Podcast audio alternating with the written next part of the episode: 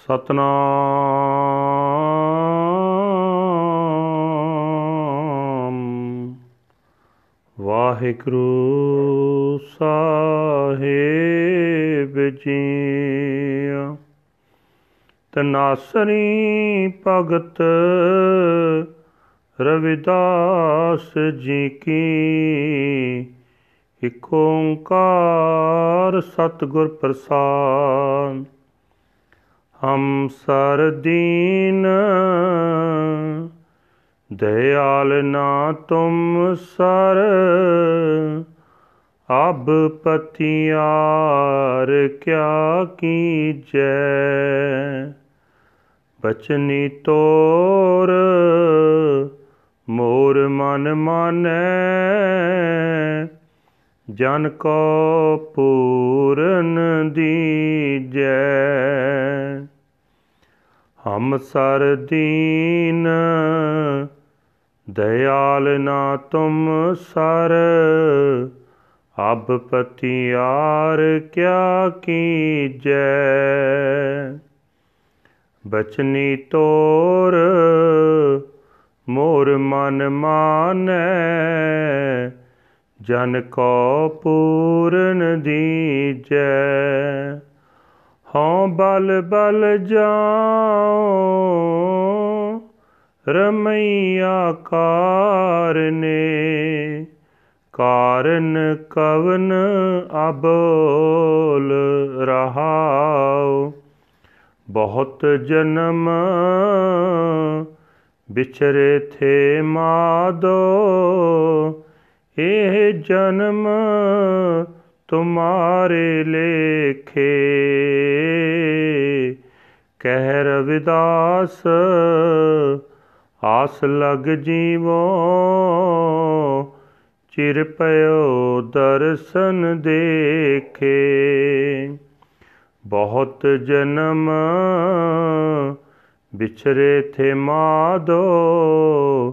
ਇਹ ਜਨਮ ਤੁਮਾਰੇ ਲੇਖੇ।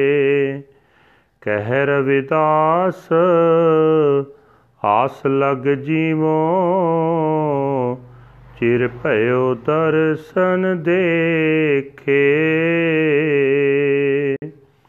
ਵਾਹਿਗੁਰੂ ਜੀ ਕਾ ਖਾਲਸਾ, ਵਾਹਿਗੁਰੂ ਜੀ ਕੀ ਫਤਿਹ। ਇਹ ਹਨ ਅੱਜ ਦੇ ਪਵਿੱਤਰ ਹੁਕਮਨਾਮੇ ਜੋ ਸ੍ਰੀ ਦਰਬਾਰ ਸਾਹਿਬ ਅੰਮ੍ਰਿਤਸਰ ਤੋਂ ਆਏ ਹਨ। ਤਨਾਸਰੀ ਰਾਗ ਦੇ ਵਿੱਚ ਸਤਿਕਾਰਯੋਗ ਭਗਤ ਰਵਿਦਾਸ ਜੀ ਦੇ ਉਚਾਰਨ ਕੀਤੇ ਹੋਏ ਹਨ। ਪਰਮਾਤਮਾ ਇੱਕ ਹੈ ਜਿਸ ਨੂੰ, ਜਿਸ ਦੇ ਨਾਲ ਮਿਲਾਪ ਸਤਿਗੁਰੂ ਦੀ ਬਖਸ਼ਿਸ਼ ਨਾਲ ਹੁੰਦਾ ਹੈ। ਹੇ ਮਾਧੋ, ਮੇਰੇ ਵਰਗਾ ਕੋਈ ਨਿਮਾਣਾ ਨਹੀਂ ਤੇ ਤੇਰੇ ਵਰਗਾ ਹੋਰ ਕੋਈ ਦਇਆ ਕਰਨ ਵਾਲਾ ਨਹੀਂ। ਮੇਰੀ ਕੰਗਾਲਤਾ ਦਾ ਹੁਣ ਹੋਰ ਪ੍ਰਤਾਵਾ ਨਾ ਕਰਨ ਦੀ ਲੋੜ ਨਹੀਂ।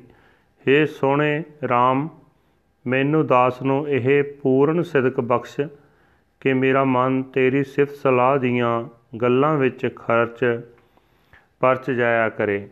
हे ਸੋਹਣੇ RAM ਮੈਂ ਤੇਤੋਂ ਸਦਾ ਸਦਕੇ ਹਾਂ।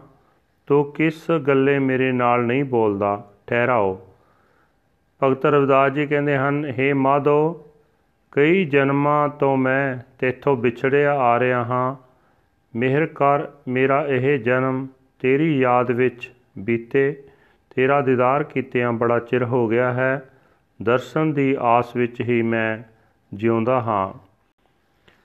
ਵਾਹਿਗੁਰੂ ਜੀ ਕਾ ਖਾਲਸਾ, ਵਾਹਿਗੁਰੂ ਜੀ ਕੀ ਫਤਿਹ। This is today's Hukamnama from Sri Darbar Sahib Amritsar uttered by Bhagat Ravidas ji under Dhanasari devotee Ravidas ji. One universal creator God by the grace of the true Guru. There is none as forlorn as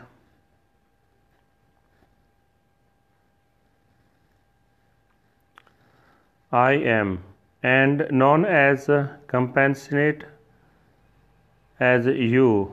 What need is there to test us now? May my mind surrender to your word. Please bless your humble servant with this perfection. I, am a sacrifice, a sacrifice to the Lord. O Lord, why are you silent?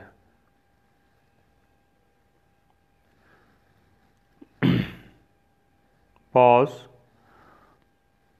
For so many incarnations I have been separated from you. Lord, I dedicate this life to you, says Ravidas. Placing my hopes in you, I live. It is so long since I have gazed upon the blessed vision of your darshan. Waheguru ji ਕਾ ਖਾਲਸਾ ਵਾਹਿਗੁਰੂ ਜੀ ਕੀ ਫਤਿਹ